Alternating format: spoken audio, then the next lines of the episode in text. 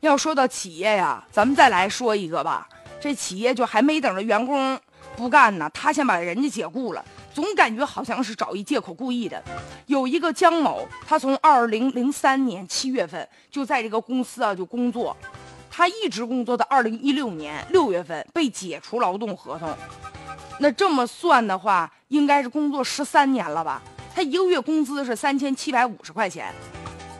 就是因为什么呢？二零一六年的六月份，他有一天吧，突然之间跟单位请假，不是因为别的，他突发疾病，然后呢就请假，就一个小时出去买点药，这不很正常吗？就因为这次请假，公司就认为说他呢外出工厂没有呢刷这个考勤的卡，所以就把他呀就给开除了。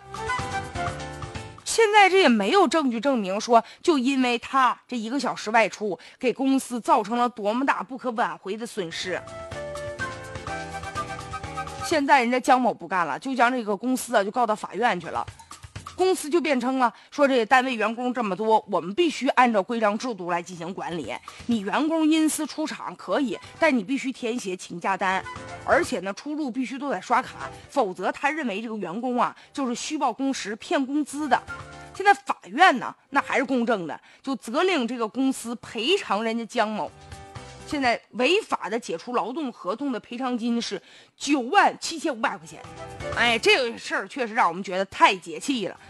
你看，就因为一个小时把人家给解雇了吧？现在好，你得赔偿人员工将近十万块钱，哪儿多哪儿少啊？正常来说，每一家公司都应该有规章制度，规范员工的行为，这个无可厚非。是吧？如果你违反规定了，适当的有一些小处罚，比如说罚个一百啊、五十的，是吧？根据你公司的这个规定，这个可以。但问题是你能说就因为人家外出一个小时就把人给解雇了？再者了，人家还是因为生病了，你单位正常来说是不是也应该关心关心呢？而且现在这个单位的做法已经完全就是违反了这个劳动合同法了。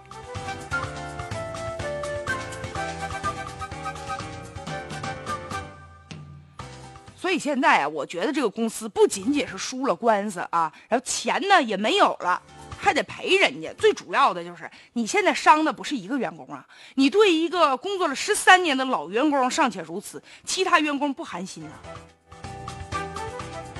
我估计以后啊留人他也困难了，所以我觉得最主要吧，你得让员工有归属感、有幸福感，才能激发他的工作热情，才能拧成一股绳。